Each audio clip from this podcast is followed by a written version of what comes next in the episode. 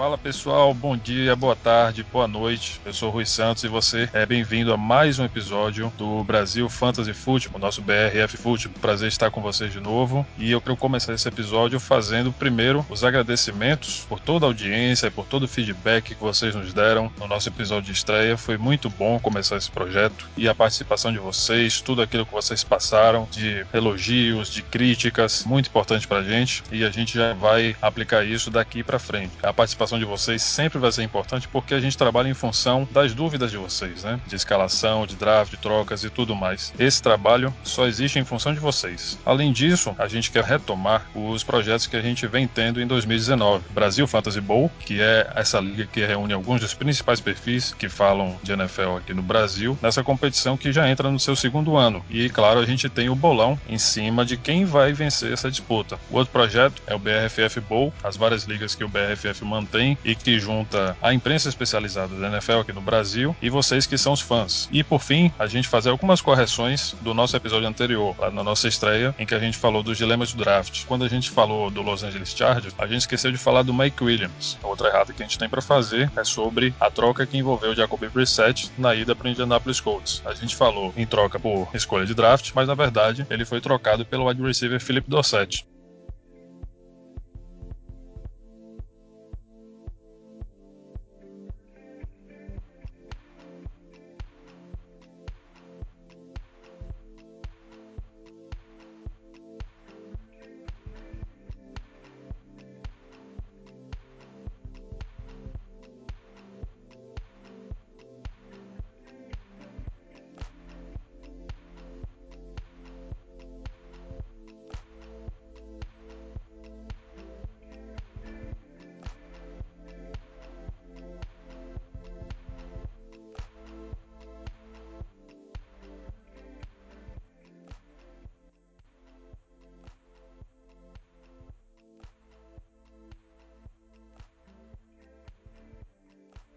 Vamos ao que interessa. A gente vai falar de volume nesse episódio. E para falar de volume, a gente traz de volta à nossa casa um cara muito especial. O nome dele é Gabriel Capistani, ele já escreveu pra gente no BRFF ano passado. E esse ano ele é host do podcast Phil Bill, que fala de esportes americanos com a gurizada toda lá do Rio Grande do Sul. Então eu convido o Gabriel para dar um oi para vocês e a gente retomar o assunto. E aí, Gabi, beleza? Bom dia, boa tarde, boa noite. A galera que tá ouvindo o Brasil Fantasy Football. Muito obrigado, Rui e Caio, por me receber receberem aqui. É um prazer, sem medidas, poder falar com vocês, falar com toda a audiência de vocês aí. Vai ser muito legal poder debater um pouquinho sobre volume, que particularmente é um assunto que eu gosto bastante, eu procuro é, estudar um pouco. Não sou um especialista, mas eu, eu prefiro dizer que eu sou um entusiasta, um cara que gosta de buscar informações. Tenho certeza que vai ser um podcast com conteúdo muito legal e a galera vai curtir com certeza. Maravilha. Apesar de tudo, você é bem modesto, né? Porque você liderou a nossa coluna de volume no ano passado, então é, é um entusiasta bastante avançado, podemos dizer assim, né?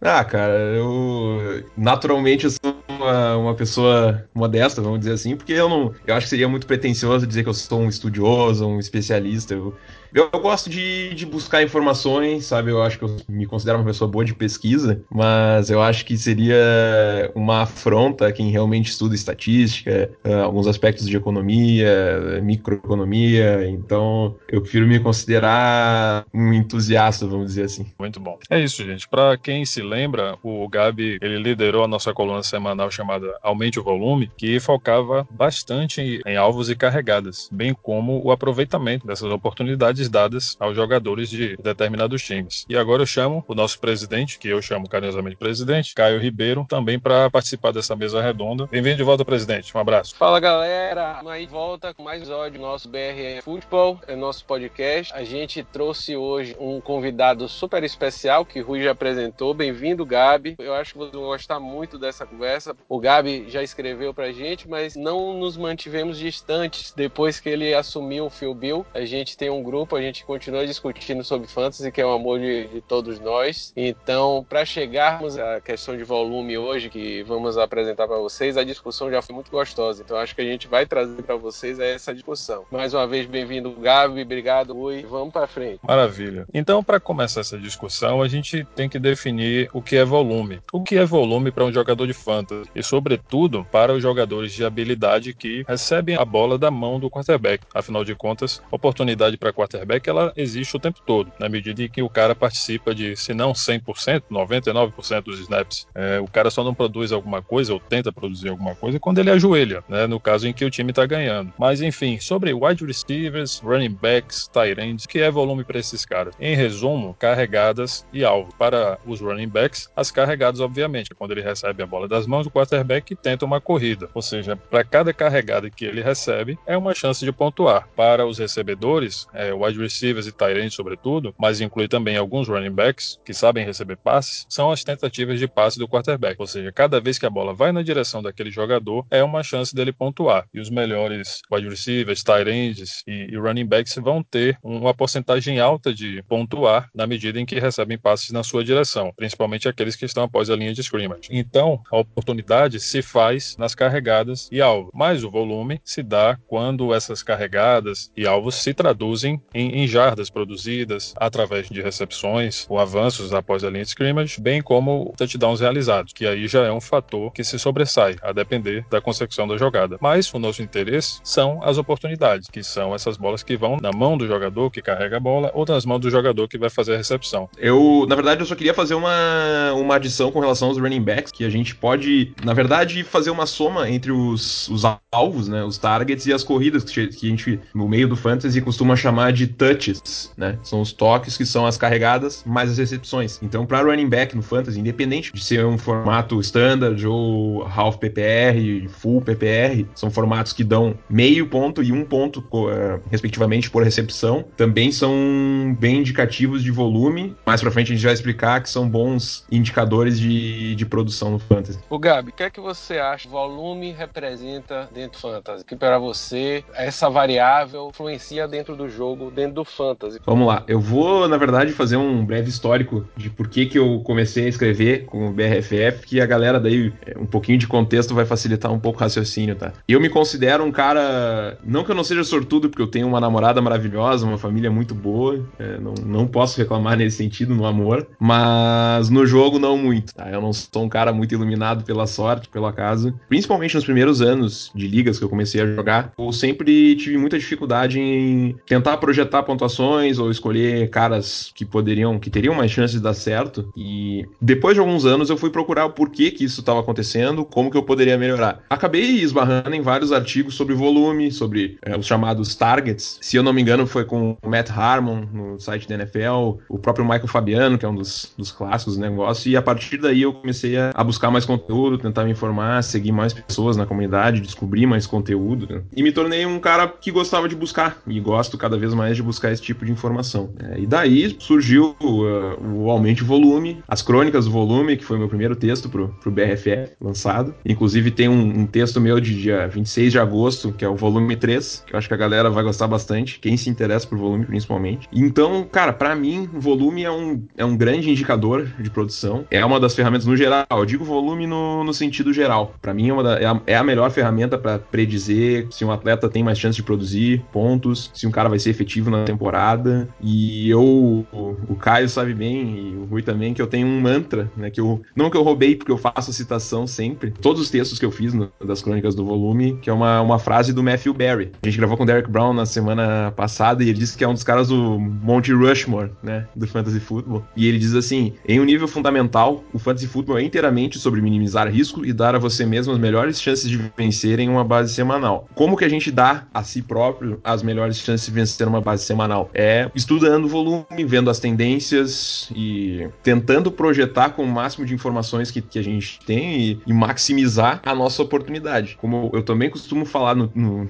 nas crônicas do volume, quanto maior a oportunidade de fazer coisas que alguém tem, mais chance de fazê-las ela vai ter. Soa um pouco como redundância, mas é bem óbvio e os números provam isso. Então, para mim, o volume, se não é a, o fator mais importante no fantasy futebol, é, é um dos mais, sem dúvida nenhuma. Muito bom, Gabi. Isso, inclusive, me, me leva a dois pontos. Um sobre a sua influência no meu jogo e outra sobre por que, que a gente persegue a waiver wire no fim da rodada. Sobre a sua influência no meu jogo, até em ligas standard, eu tenho mudado a minha forma de buscar jogadores. Tanto que eu saí de draftar seis running backs para draftar às vezes sete wide receivers e três running backs, mesmo na liga standard, por causa dessa situação chamada volume. Né? Nem, nem todo running back que você faz um stash lá nas suas últimas rodadas vão de fato valer alguma coisa, exceto se você tiver apostas de upside ou você tiver uma bola de cristal para saber quando o running back titular vai se lesionar ou vai se ausentar de alguma forma. E o outro ponto se deve a waiver wire, né? Um dos principais motivos pelos quais a gente vai buscar esses caras na terça-feira de manhã, depois do Monday Night Football, é porque de alguma forma, repentinamente, eles começaram a, a receber mais oportunidades. Alguns porque é, fizeram grandes pontuações, mas esses caras não são um bom alvo para você colocar no seu time de uma forma perene a partir da semana seguinte. Mas aqueles caras que é, assumiram titularidades, como é, wide receiver 2 ou 3 de uma forma mais constante, ou um running back que passou a assumir a titularidade em função de uma lesão ou suspensão de um titular. E o volume é um desses indicativos para a gente saber por que, que esses caras devem ser perseguidos e adicionados no nosso time. Exatamente. É, não tiro nem ponho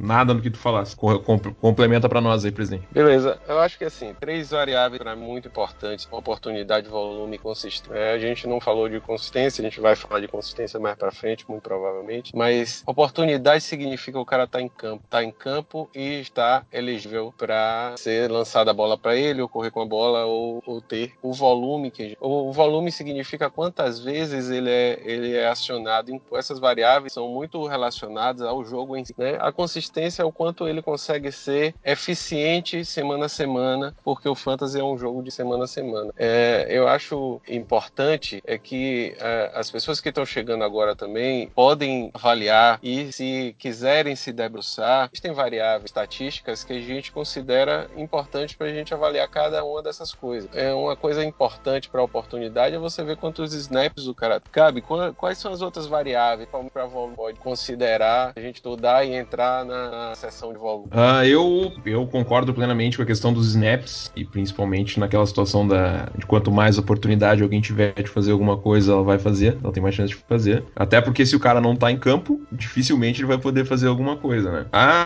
Quantidade de snaps talvez tenha um pouquinho de, de variância a depender da posição. Alguns ends não estão 100% do tempo no campo, uh, dentre alguns outros jogadores que são mais específicos para alguns tipos de pacote de jogadas, mas isso é isso é basicamente falando em situações mais específicas, tá? Para mim é bastante claro que os targets, né, que são os alvos, que são os, os passes que vão na direção de um recebedor, são principalmente para formatos PPR, half PPR, são os melhores indicadores de possibilidade de produtividade, né? E depois a gente vai falar um pouco sobre a correlação que isso tem. E as carregadas também para running back são fundamentais. A relação não é tão forte, mas ela é forte para que um cara produza. Então, para mim, vai bem no que tu falaste agora, é oportunidade, né? Os snaps, a quantidade de snaps, targets e carregadas. Isso para mim é a tríade do volume. E para os running backs em específico, hoje os touches, né? Que são as carregadas somadas às recepções. Para mim não, não foge desse, desse trio aí de estatística. E para quem gosta de fazer um estudo mais complexo, eu acrescentaria também as jardas por carregada, no caso dos running backs, porque, por exemplo, o Aaron Jones, ele fez parte de um comitê ano passado que incluía, além do próprio Jones, o Jamal Williams e o Ty Montgomery. Havia uma predileção do Mike McCarthy, então técnico Green Bay Packers, a utilizar o Ty Montgomery nessa rotação, sendo que haviam dois running backs supostamente melhores, até porque o Ty Montgomery era originalmente um wide receiver, mas o McCarthy ele enxergava um potencial de running back pro, pro Ty Montgomery. Então, é, entre esses caras, o Aaron Jones foi o que teve a melhor relação de jardas por carregada. Só que agora a gente está em 2019, o Ty Montgomery não faz mais parte do elenco e o Aaron Jones tem tudo para liderar o backfield desse time. Talvez não numa divisão tão grande quanto havia no ano passado, a ponto de fazê-lo ser um running back de três descidas, né? Como a gente já falou no episódio passado e a gente repete aqui, que é aquele running back capaz de produzir um first down, ou seja, renovar a campanha do time com três carregadas, geralmente naquela proporção de 3.34 jardas por carregada. E o Aaron Jones ele tem essa capacidade porque no ano passado ele superou em muito essa marca, em torno de 5 jardas, se não me falha a memória, apesar de ter poucas carregadas. Então, quando você combina esses fatores, que são as jardas por carregada, com essa possibilidade, que aí não é um dado estatístico, mas um estudo em cima de gap de volume, que a gente vai abordar também, a gente imagina que o Aaron Jones é um desses caras que promete ter grandes oportunidades e, por consequência, um grande volume de jogo para o fantasy, no, no jogo efetivamente e no fantasy. Então, Gabi, vamos falar daquela correlação que você trouxe sobre o volume, a oportunidade e o quanto a gente efetivamente pode esperar de resultado de produção a partir desses fatores primários, né? Que sem oportunidade o cara não consegue produzir. Fala aí, Gabi. Show de bola. Eu, no último texto que escrevi pro BRFF, e aí já fazendo um, um, um jabá pro próprio site, sigam, por favor, Brasil Fantasy Football, Twitter, Instagram, e fiquem atentos ao blog, porque é conteúdo de primeira linha. Não porque eu escrevo, mas porque a galera lá é super qualificada e eu tenho certeza que quem acompanhar vai melhorar muito o seu desempenho no fantasy. A minha ideia, na verdade, nesse último texto, foi tentar fazer um paralelo entre dados que indiquem volume e produção no fantasy football. A ideia é não comprovar de forma definitiva, até porque não existe verdade absoluta, mas tentar comprovar que o volume é, é preditivo de um de produção no fantasy football, né? Então eu fiz comparações tanto da temporada passada quanto de um período entre 1992 e 2018, que dá aí 27 temporadas. Só para dar um exemplo pra, pra galera aí, a correlação entre targets e pontos de recepção, que aí eu separei por conta da parte acadêmica e filosófica, vamos dizer assim, né, que os pontos de recepção e esclarecendo, eu usei o formato half PPR, tá? Meio ponto por recepção, e eu só relacionei os targets, que são os passes na direção do jogador, com os pontos de recepção, que nesse caso são meio ponto vezes recepção, mais jarda vezes 0,1, que é o padrão do fantasy, mais touchdown vezes 0,6. E a gente usou nesse caso o coeficiente de correlação de Pearson, que é um, é um coeficiente matemático que indica qual a correlação entre uma potência e outra, basicamente. Vocês pensem num gráfico XY, aqueles gráficos que a gente costumava fazer na escola, no segundo grau, que fazia a função. Então, nesse texto eu fiz gráficos nesse sentido. E a correlação entre targets e pontos de recepção deu praticamente 0,97. Para vocês entenderem a medida, o coeficiente correlação de Pearson tem um valor entre 1 e 0,1, e, perdão, e menos 1. Então, vocês percebem como é forte. Quanto mais próximo de 1, mais forte e linear é a relação entre as duas potências. E quanto mais perto de zero, menor é, e menos 1 é inversamente proporcional. Então, a correlação entre targets e os pontos de recepção é absolutamente forte para o ano passado especificamente. Tá? Na sequência, eu falei sobre tentativas de corrida carregadas e pontos de corrida, mais ou menos na mesma linha que os pontos de recepção. E, obviamente, são as carregadas vezes os pontos de corrida, que são jarda vezes 0,1 mais TD vezes 6. E a correlação foi praticamente igual, foi de 0,965. 965, deu quase 0,97. E, novamente, uma correlação super forte. Por fim, eu falei sobre os touches, né? Sobre os toques carregada, mais recepção, e os pontos totais de running backs. E a correlação foi praticamente igual, 0,95, quase 0,96. Então, é, não, não que de uma forma definitiva, mas esses dados todos, essa correlação, traz um indicativo muito forte de que a gente tem que olhar para o volume de jogo do jogador para saber se a gente deve adicionar ele, se a gente deve escalar ele. Obviamente, existem outros fatores, o acaso conta muito, mas nesse tipo de comparação a gente consegue trazer para o leitor que o volume é um indicador muito fidedigno de, de pontuação. Depois eu falei sobre o histórico, sobre uma relação mais histórica de 27 temporadas, os mesmos indicadores, tá? as mesmas comparações. Obviamente, isso aí envolve mudanças nas regras, mudança nos sistemas de ataque, é, mudança nos perfil, perfis de jogadores, tem, tem uma série de, de fatores envolvidos que puxa a correlação um pouco para baixo, tá? Mas ainda assim, a correlação dos targets com os pontos de recepção foi muito alta, foi 0,93. Com relação às corridas, ela baixou um pouco de 0,9. Os pontos de corrida com relação às quantidades de corridas ficou um pouquinho abaixo de 0,9, mas ainda se demonstra uma correlação bem forte. Só reduziu, é, não dá para dizer consideravelmente, mas reduziu em relação ao resto a quantidade de toques, novamente carregados mais recepções, pelos pontos gerais dos running backs, que aí a correlação ficou um pouco acima de 0,8, mas ainda assim, se, se você considerar a quantidade de amostras em todas essas comparações do processo histórico, eu consegui separar mil jogadores para cada comparação. Então, é uma amostra muito significativa de que o volume, no contexto histórico e no imediato, foi, nesse caso, foi a, a temporada passada, é um, é um indicador muito bom de produção no fantasy. Muito bom, cara. E, e isso é muito simples de entender na, no caso da correlação do, dos alvos, dos targets, com, com a produção de, de pontos de fantasy, sobretudo no PPR, porque dificilmente os passes serão atrás da linha de scrimmage, por exemplo. Então, o wide receiver vai receber um passe na própria linha de scrimmage ou mais para frente. Então, na, no pior dos casos, ele faz um ponto no PPR com avanço de zero, enquanto que no standard, por exemplo, uma carregada de um running back para zero jardas não produz nada, porque no standard não existe um ponto por carregada. Dessa forma, no, no meio PPR e no full PPR, é muito importante essa questão dos alvos por isso, porque mesmo que o jogador não faça qualquer tipo de de avanço ao longo de toda a partida, mas seja muito alvejado, receba muitos passes, ele pode produzir, por exemplo, 10 pontos sem avançar uma jarda sequer, ou produzir 6 pontos e mais um, ou 0,1 de, de jardas, com um passo para touchdown, de uma jarda, na linha de um, por assim dizer. Mas é aquilo, quanto mais alvos ele tiver, por menos avanço que ele faça, melhor. Então pode ser um, um running back na linha de scrimmage que receba um passe numa rota wheel, ou numa rota flat, coisa do tipo, mas qualquer alvo é importante, sobretudo naqueles formatos que privilegiam essa pontuação por recepção. É, Rui, é, Gabi, uma coisa importante assim, a gente tem a parte teórica da coisa e a gente sempre vai ter que aplicar na prática. Eu acho que o ouvinte vai querer direcionar isso na prática, saber como é que ele direciona isso na prática, né? Então você vai basicamente procurar aqueles jogadores que têm mais volume dentro do time, que são jogadores que têm target, mais target, mais produção é, com esses targets e você pode ver isso semana a semana. Gabi está fazendo um, um, comparativo e uma evolução do ano passado para cá para nos mostrar que esse volume tem pertinência e realmente tem, como a gente já falou antes, volume, oportunidade e a consistência fazem um jogador de fantasy ser é, especial, né? E procurar no seu time é, várias outras fontes vão ter é, origem de tarde, volume e você vai poder procurar isso além do BRFF, claro. A gente vai tentar manter essa produção para vocês terem, mas essa informação vai sendo feita semana a semana. Então, na prática, vocês vão ver que aqueles jogadores mais anados, aquele líder do backfield, aquele jogador que mesmo que não é o, o, o stud, o wide receiver principal do time, tem uma produção de volume e consegue fazer, produzir jardas e touchdowns com essa produção de volume, vão ser jogadores valiosos e você vai poder analisar isso na semana. É mais ou menos o que você pode fazer do ponto de vista prático, beleza? Beleza, presidente. Por falar nisso daí, queria que Gabi falasse se o confronto tem alguma importância na, na análise de volume sobre quem utilizar, por exemplo. Você vai enfrentar uma defesa que é melhor contra um wide receiver slot, mas não é tão boa contra um wide receiver X. O volume tende a, a, a variar nesses confrontos e aí uma análise em cima disso pode ser feita para que a gente saiba é, fugir de um wide receiver que vai enfrentar um chute down corner, por exemplo, ou,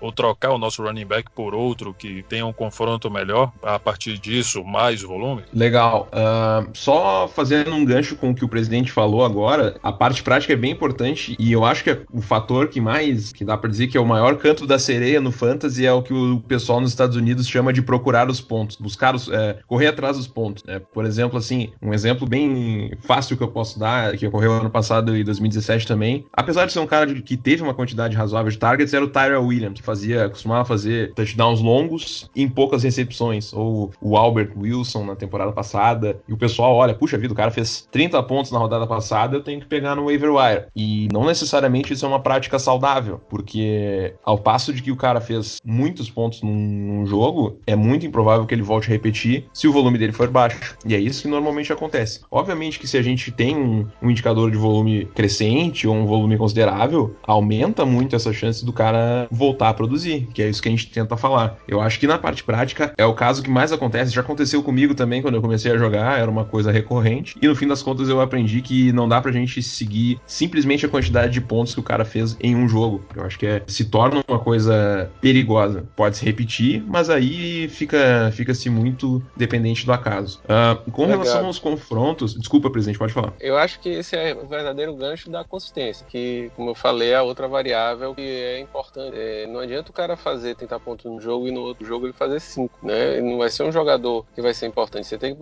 buscar o jogador que consistentemente mantém esse volume. Então, consistência está aliado. Aí, obviamente, é uma das coisas mais difíceis de você prever, porque é uma das coisas que mais vai ser influenciada por todas as variáveis possíveis. Tanto que tem gente que não acredita muito que se considere consistência como um fator importante a se considerar. Falo de, de outros anos, mas tem gente que faz disso, fala de consistência. O próprio Bob Lang no Big Guys Fantasy fala muito bem sobre isso. Eu acho que é uma coisa que a gente tem que procurar. Então, consistência é justamente aquela repetição desse volume e dessa possibilidade do cara fazer pontos. Então, é, o gancho da consistência é importante para a gente levar o volume para outro âmbito. Se você tem uma variável que você consegue ser recorrente, como gente, você estava citando aí agora, então a gente consegue tentar um pouquinho estabelecer que aquela chance vai ser maior, né? O que você falou do Matt Berry é, é essência, né? Você tem que estar tá procurando um jogador que vai lhe dar uma base semana a semana. Isso é volume consistente. Perfeito. No fim das contas, a, a, as coisas vão acabam por se interligar é, como consequência, mas é realmente a consistência é super importante. Até para quem não conhece o trabalho do Bob Lang, o pessoal do o Rui e o Caio já são parceiros dele desde o ano passado, vale a pena conferir também. É um, é um trabalho muito bacana que pouquíssima gente tem feito no, na, no, na indústria, vamos dizer assim. É, com relação ao, aos confrontos, às vezes é importante da gente analisar, na minha opinião, quando o cara não tem uma, um papel tão consolidado no, em um ataque. Tá? O pessoal do Fantasy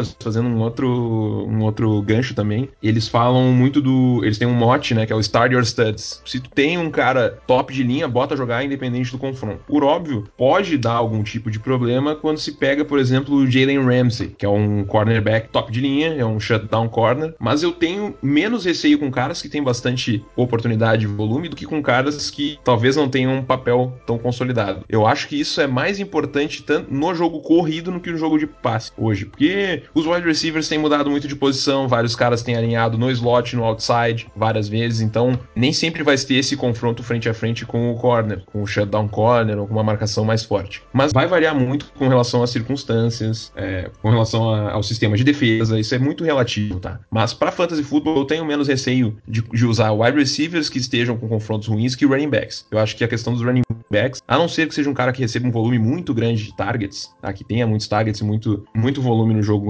de recepções, eu tenho um pouco mais de receio, com, principalmente com running backs de nível intermediário, numa segunda ou terceira prateleira. Se não há outra opção, inevitavelmente tu vai ter que jogar com ele. Tá? Vai ter que usar um, um, running back mediano, um cara que já não, enfim, que não, não seja tão consolidado. Mas na minha opinião, e no meu caso prático, eu tenho menos receio de usar wide receivers com confrontos ruins que running backs. Os Tyrands, então, nem se fala, tá? Porque o Tyrant é uma posição tão volátil no fantasy que eu acho que nem vale a pena a gente levar levar tão isso a fundo, mas eu com, com relação aos running backs eu tenho um pouco mais de receio e procuro analisar todas as circunstâncias antes de colocar ele, caso ele tenha um confronto ruim.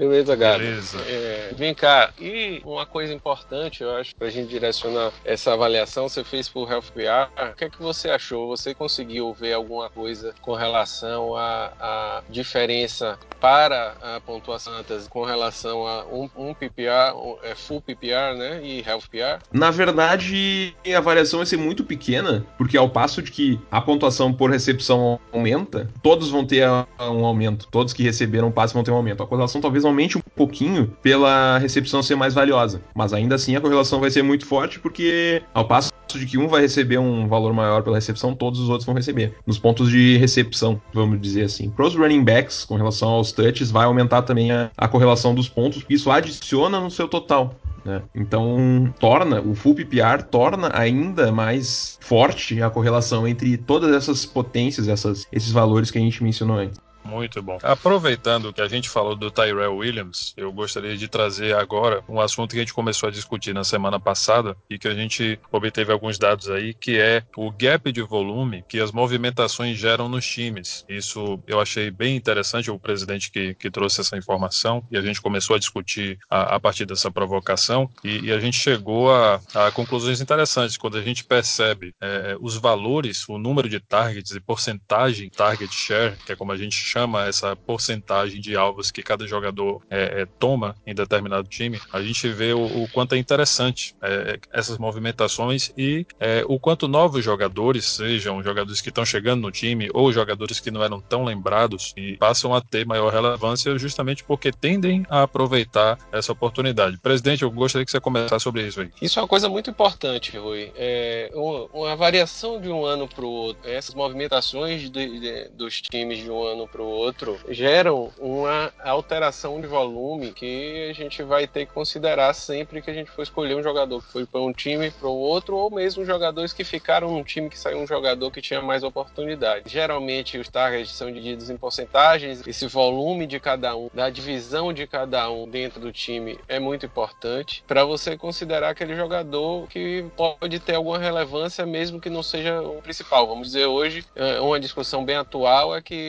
Chris Vai ter uma divisão de, de target bem próxima com Mike Evans. É, Chris Goodwin, consequentemente, subiu muito aí no, no, nos rankings e a propensão é que isso realmente ocorra porque a qualidade dos dois é, é fenomenal e a gente pode esperar isso. A gente vê isso bastante no, no Vikings, né? A gente tem o Adam Thielen e o Stefan Digg como dois é, jogadores que têm grande oportunidade no mesmo, no mesmo time por essa divisão de target, pela qualidade de jogadores, e são jogadores que a gente tem que considerar. Às vezes você tem time que você só pode considerar dos recebedores e os outros você não pode considerar. Então, estudar isso é importante porque é onde a gente pode inferir nesse momento, né, que a gente já está saindo de draft, de início de temporada, para a escolha dos jogadores que você vai draftar ou dos jogadores que você vai escalar. Beleza, presidente. Então, como eu trouxe esse assunto para a gente discutir sobre o Tyler Williams, é, Gabi, não sei se você está com a tabela que a gente produziu aqui, o resultado dos gaps.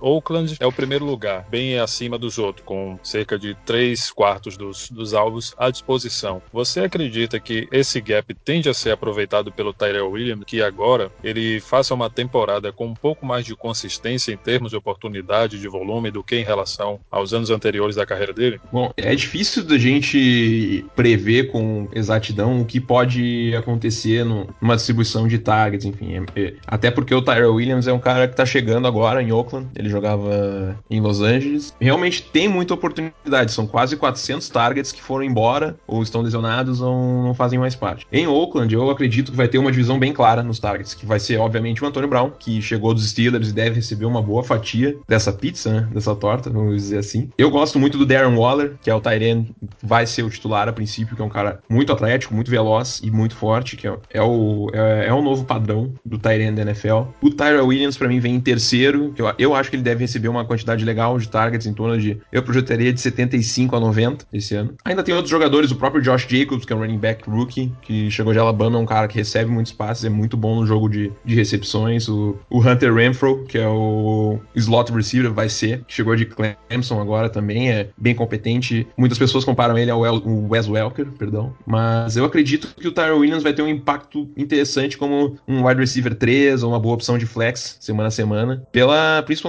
pela, pela qualidade que ele tem de fazer longas recepções e separar bem do, do defensive back. Eu acredito que ele deva ter um volume de uns 75 a 90 targets, talvez chegue a 100. Acho que não é um cenário, não é um cenário irreal para ele, né? Eu acho que ele pode ter um belo volume de jogo. Para vocês terem uma, uma informação sobre o ano passado, em Chargers, nos Chargers ele teve 65 targets em todos os jogos da temporada, tá? Mas ele tinha que dividir com o Keenan Allen, com o Mike Williams e com o Melvin Gordon. É, o Keenan Allen teve mais que o dobro disso, ele quase dobrou a, ele mais que dobrou a quantidade de targets do Gordon e do Williams, né? E o, e o Tyrell Williams, e o Mike Williams, perdão, e o Tyrell Williams era a quarta opção. Mas eu acho que ele tem talento e vai ser o segundo wide receiver do time. Eu acho que tem bastante possibilidade, sim, de receber um volume bom de jogo e produzir no fantasy. Beleza, Gabi. É, você faria é, algum destaque em relação àquela tabela sobre os gaps de volume que a gente tem, nesse caso, em relação aos alvos? Então, uh, a gente tem aqui alguns indicadores bem fortes. Eu gostaria de fazer um destaque para dois times, na verdade, que são bem. que chamam muito a atenção, na verdade, que é Tampa Bay e Pittsburgh. Não são, não são o segundo e terceiro times com maior gap, mas eu acho que tem bastante. tem uma implicação que pode vir a ser interessante pro Fantasy, tá? Em Tampa, hoje, a gente teve. A gente teve a saída na,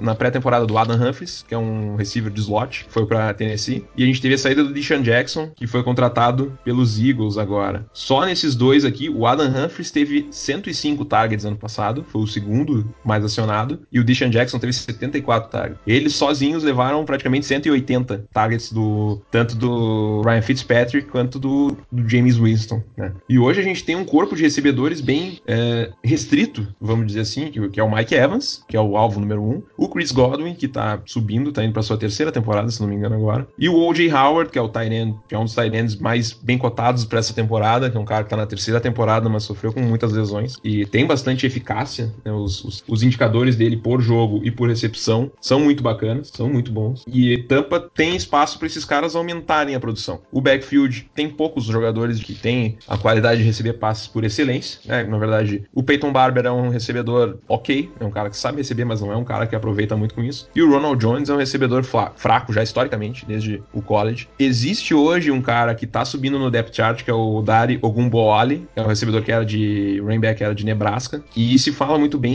nessa, nesse papel de do running back de terceira descida que o Bruce Arians, que é um novo treinador, gosta muito desse tipo de jogador, que protege bem a, o pass rush e recebe pass. Então esse é um cara que é um sleeper para esse ano. É um bom nome a se observar no decorrer do ano. Eu acho que pode ser interessante. E com relação a Pittsburgh, 247 targets foram deixados lá. A maioria deles foi do Antônio Brown, com certeza que recebeu aí 168 targets no ano passado, que é uma coisa absurda. Ele recebeu, ele quase que empatou com o Juju Smith-Schuster, que recebeu 166. E aí outros jogadores que saíram, enfim, o... mas assim, o grande gap foi causado pela saída do Antônio Brown, do Jesse James, que numa escala menor. E eu acho que tem um corpo de recebedores bem interessante aí. O próprio Juju vai ser o recebedor número 1. Um. É possível que ele iguale ou supere essa quantidade de targets do ano passado. Não acho que chega a 200, porque é um, é um, é um valor muito grande, mas repetir não tá fora da não tá fora das possibilidades. Gosto bastante das possibilidades do Vance McDonald, que é um Tyrene atlético também, embora sofra muito com lesões. Cara que pode produzir, tem uma boa chance de produzir nesse ataque que é muito forte por cima, né, no jogo aéreo.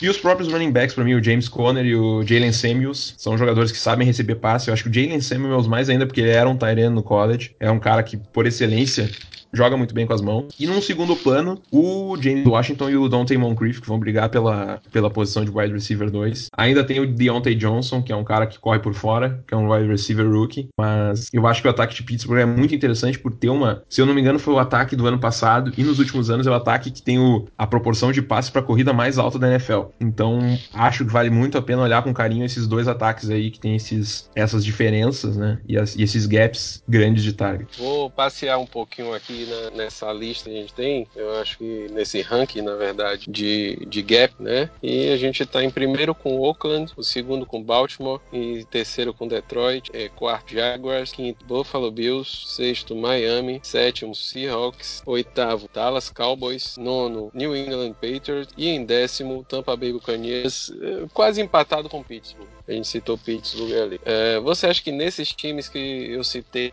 tem alguns outros jogadores que seriam interessantes avaliar essa, essa, esse gap de volume?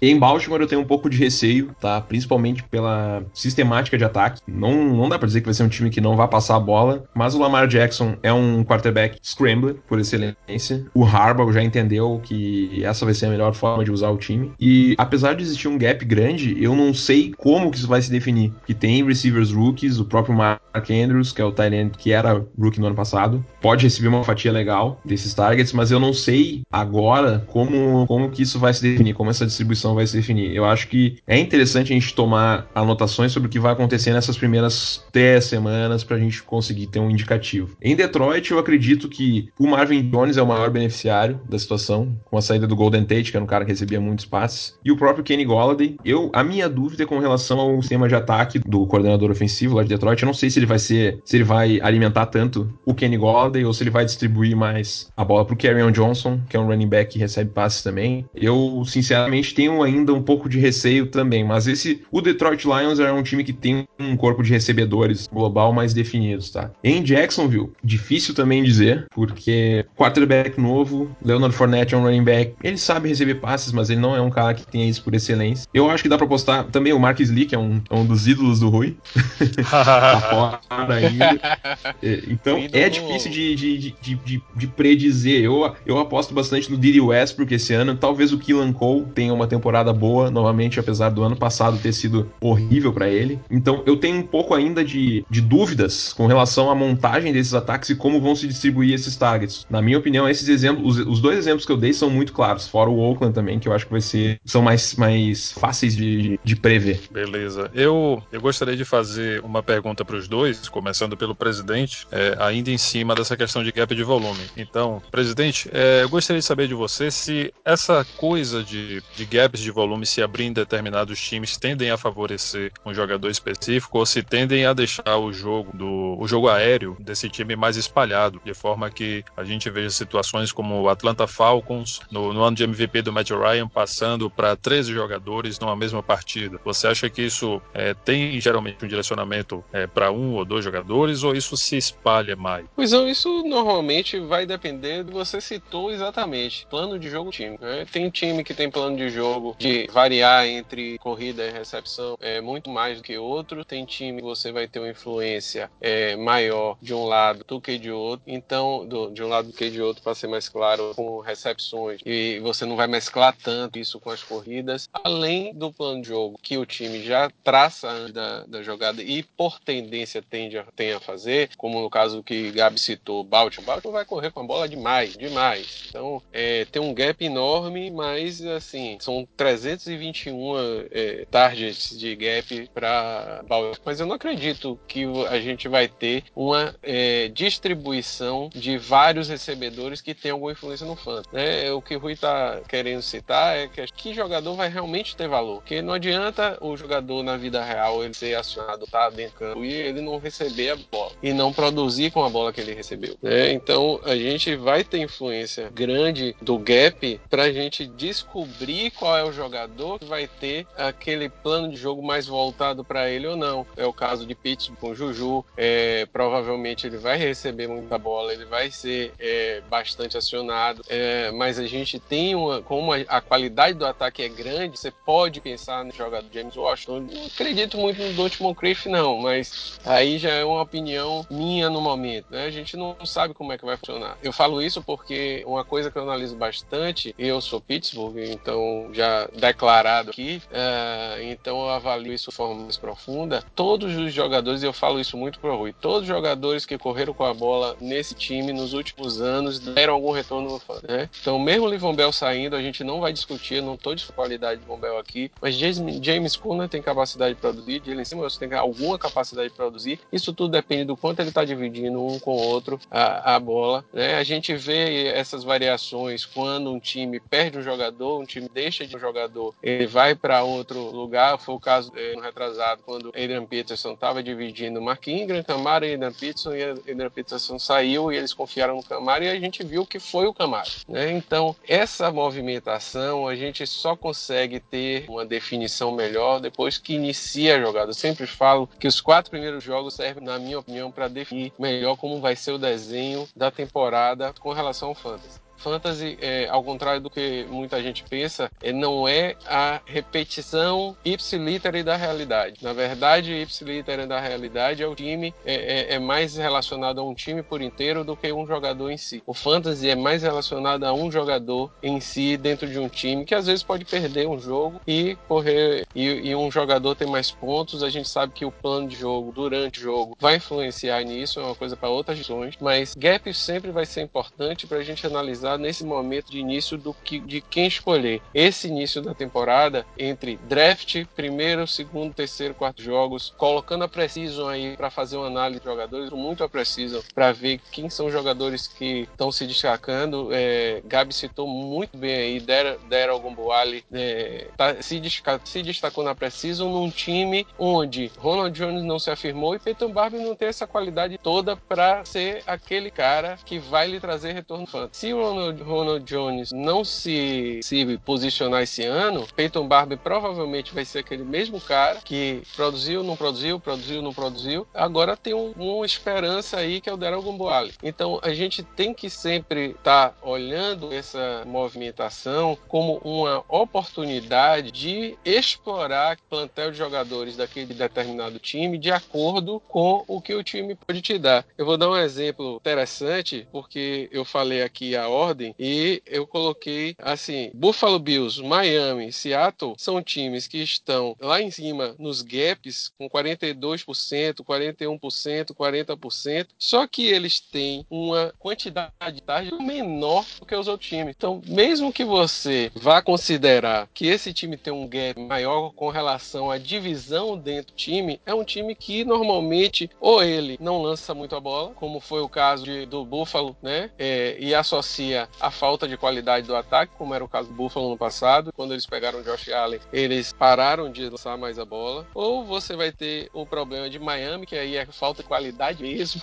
do ataque, você não vai poder confiar e realmente eles mesmo com 41% não lançam tanta bola, eles vão lhe dar essa oportunidade toda para esses recebedores, tanto que se você for olhar lá embaixo, os jogadores geralmente estão lá embaixo do ranking, ou você vai ter Seattle, correu demais com a bola, faz correu no passado, né? Utilizou muito seu backfield, tende a fazer o mesmo. Esse ano acredito que preservando bastante o Russell Wilson. Por sinal, para mim, se a gente for inferir em Miami, é pensar, é pensar no Chris Carson como um grande nome para esse ano, para top 10, talvez top corredores desse ano, fazendo aqui minha bold prediction, tá? Mas eu acho que ele vai estar tá lá em cima esse ano, tanto que eu tô mirando nele demais nos meus drafts, né? Eu só falta um draft, mas é, inclusive é com o Rui, eu não devia nem ter dito isso agora para não ter me entregado aqui, mas tô mirando muito nele justamente por conta dessa movimentação. Não é só, resumindo, não é só analisar o gap, mas em si a movimentação do time com relação a essa, é, essa abertura aí. Excelente, presidente, excelente. O Chris Carson não é porque você falou não, mas eu confio muito nele também. Então, pode ir na fé que, que eu endosso a, a sua escolha. Eu quero trazer o, o Gabi de novo agora para falar da parte de baixo da tabela, porque tem algumas coisas curiosas que a gente pode discutir lá embaixo. É, a gente pode, por exemplo,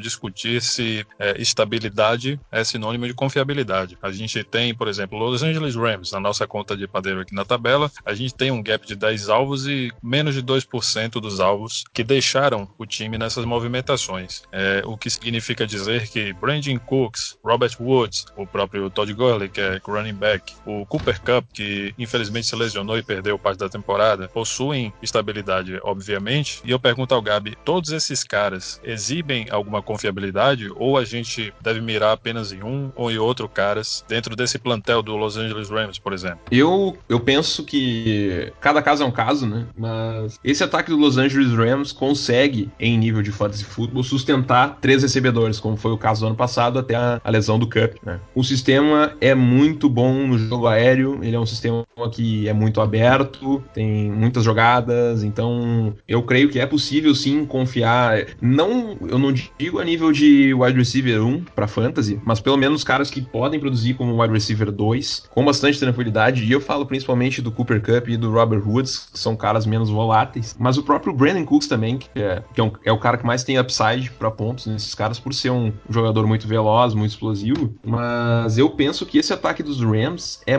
muito prolífico, como é um termo que o pessoal dos Estados Unidos gosta muito de usar. É um time que com certeza proporciona muitas possibilidades no fantasy por ser um ataque anda muito no campo, um ataque muito veloz, é um ataque muito tem muitas jogadas durante todos os jogos. O Chama que é um cara inovador. Então, para todas, praticamente todas as posições do fantasy, inclusive para running backs, que hoje tem o, o Todd Gurley com uma, um, uma inflamação no joelho, que talvez tenha um pouco de volume a menos nessa temporada, mas ainda assim vai ser produtivo. O próprio Malcolm Brown e o Daryl Henderson, que é um running back que tem por excelência essa função de running back de terceira rodada. Eu acredito que todos esses caras, fora o Tyren, que eu não acredito muito no Gerald Everett nem no Tyler Higby, tá? Mas eu acredito que todos esses caras, todos esses caras são quase certeza de uma boa produção no fantasy. Eu não digo que sejam é, jogadores que vão ganhar um título, talvez o Gurley, se estiver saudável, tá? Que não vão ganhar um título pro, pro, pro GM de fantasy, mas são caras que vão produzir praticamente com toda certeza pela força do ataque, pela qualidade do ataque. O mesmo dá para dizer de New Orleans, dá para dizer de é, New England, principalmente em relação aos running backs, Green Bay com relação ao, a, pelo menos ao Davante Adams e mais algum receiver que a gente vai saber mais adiante. Então, esses bons ataques, esses ataques muito produtivos, são quase certeza de produção no Fantasy. Muito bom, Gabi. É, um dos conselhos que a gente dá no Fantasy é que a gente deve preferir valor a nome, mas um cara que consegue gravar os nomes dos dois talentos do Los Angeles Rams no ataque que é prolífico com running backs e wide receivers, esse cara sabe muito. Para você lembrar do, do Everett, do, do Higby, é, é porque é, é, um cara que estuda a liga como todo mesmo. Não é brincadeira lembrar certos nomes não, da liga. Eu tenho não. facilidade, eu tenho facilidade para gravar nomes em futebol americano. Só isso, não é? Não sou tão bom assim. é, é realmente impressionante. Então, Rui, uh, considerando a uh, questão de volume, eu acho que a gente não tem muita variação no, no, fim da tabela, né? Você vê o Rams não variou nada, a gente, você já citou aí é, que os jogadores, é, a gente tem o retorno do Cooper Cup, a gente viu o quanto esse time foi produtivo, principalmente gente, é, falando de fãs, é, os três recebedores podiam ser considerados, e isso aí é uma raridade dentro do Fantasy, você considerar três jogadores no mesmo time como, como jogadores que podem trazer Fantasy, é, e ele tá lá, né, o menos variou gaps, e eu acho que os times que estão lá embaixo no, e que tiveram pouca variação é porque mantiveram, é, principalmente mantiveram a qualidade do seu time, o caso do, do Saints, é, o caso do Vike, né, mesmo com o Kirk Cousins decepcionando, é, a gente teve o Adam Thielen e, e o Stephon Diggs como jogadores que a gente pôde confiar bastante, mesmo dentro do mesmo time. Se Kirk Cousins é, resolver melhorar seu jogo, é capaz de, disso ser ainda melhor, né? A gente pode esperar isso. E basicamente esses times aí a gente não vai ter uma inferência tão grande com relação ao volume, a não ser considerar que o volume dele se mantém e a gente pode ir atrás desses jogadores com confiabilidade melhor. Não é o caso de Arizona, que está lá, não variou tanto a quantidade de, função dos targets, mas é um time que ainda está com QB novo, né? Então tem que se afirmar ainda, você já fica com o pé atrás. Na verdade, é o que a gente já falou aí há pouco atrás. Confiar nos ataques que já são bons é muito mais fácil quando a gente está no Fantasy ver volume de jogador que a gente sabe que vai ter um direcionamento maior de bolas esse ano, como Chris Goodwin, como a gente já citou mais de uma vez aqui, também é importante no Fantasy. Então, volume como um todo, é, o gap de volume é onde a gente pode inferir essa questão de analisar o volume como uma variável importante no jogo. E eh, os times que a gente tem uma oportunidade melhor, a gente vai poder explorar mais nesse momento inicial do, da temporada. E com isso eu quero encerrar esse episódio é, agradecendo em primeiro lugar a presença aqui do, do Gabriel Cabistani, nosso Gabi querido, seu lindo maravilhoso, é, por todas, toda essa participação, essa explanação maravilhosa, essa discussão sobre, sobre volume de jogo, que é uma das coisas essenciais no Fantasy. Gabi, muito obrigado por participar. Você vai estar aqui mais vezes, com certeza. E eu quero que você mande um abraço para a galera e faça suas considerações finais. Uh, Rui, de novo. Rui Caio, muito obrigado pelo convite. É um prazer enorme falar com vocês e falar sobre Fantasy Football. Se dependesse da gente aqui, a gente ficaria o dia inteiro. Mas infelizmente a gente tem que trabalhar, a gente tem boleto, né? boletos para pagar. Uh. E por hora não dá. Quem sabe mais na frente a gente consiga. Uh, é um, é um, foi um prazer muito grande falar com vocês aqui. Eu queria mandar um abraço para a galera, todos os ouvintes e toda a galera que acompanha o Brasil Fantasy Football. De novo, como eu falei no começo do programa, sigam eles, sigam no Twitter, no Instagram, o próprio site, porque vale muito a pena, é um conteúdo de altíssima qualidade. Eu arrisco dizer que quase ninguém no Brasil faz esse tipo de conteúdo em português, 100% em português, então vale muito a pena e eu espero, como o Rui falou, e desde já já, já adianto que eu tô sempre à disposição, vou estar presente mais vezes aqui aqui e não vejo a hora de gravar de novo. Um abraço para todo mundo aí, uma boa semana e boa sorte nessa temporada do Fantasy, né, gente? Quinta-feira começa agora, setembro chegou e vamos lá. Maravilha. Gente, sigam o podcast Phil Bill. Repetindo, o nome do podcast é Phil Bill. Sigam, entre outras coisas, no mundo dos esportes americanos vai ter discussão sobre fantasy também e a gente recomenda fortemente. Eles estão produzindo constantemente a gurizada e vale a pena seguir. Sigam o podcast do Phil Bill. Só fazer um jabazinho aqui, Rui. Desculpa, Diga eu esqueci lá. agora, tu falasse do, do Phil Bill, para quem quiser seguir o podcast que a gente faz aqui em Porto Alegre, de uma galera que se juntou por causa do Fantasy Football, é uma paixão em comum de todos nós. É o Phil Bill Podcast, que eu sou o âncora, né? Como, a gente pode dizer. Nas nossas redes, tanto no Instagram quanto no Twitter, é Phil, de, de Phil Jackson, P-H-I-L, Bill, de Bill Belichick, B-I-L-L, underline pod. Tá? No Instagram e no Twitter, tanto no SoundCloud, Spotify e no Apple Podcasts, é Phil Bill Podcast. Confira o nosso conteúdo aí e, por favor, não deixem de seguir seguir o pessoal do BRFF, que, de novo, repito, e eu quero que ninguém esqueça, vale muito a pena o conteúdo deles. Mesmo, de graça, em português e de muita qualidade. Muito obrigado de novo, Gabi, um abraço para você. Phil Bill Underline Pod, galera. Marquem arroba aí, sigam e curtam que vai ser muito legal. Eles produzem um conteúdo sensacional. Presidente Caio, venha de lá com seu abraço e suas considerações. Valeu, velho. Valeu, pessoal. Gabi, um prazer inenarrável ter você aqui. Você sabe a quanta estima nós temos por você desde, desde o início que nos conhecemos né? A gente, para quem não sabe, a gente pescou o Gabi aí, a gente leu um artigo dele produzido para um site lá de fora, lá da Cross the Pond. Inglaterra. Isso, é, me lembra aí, agora fugiu o nome, desculpe, Gabi.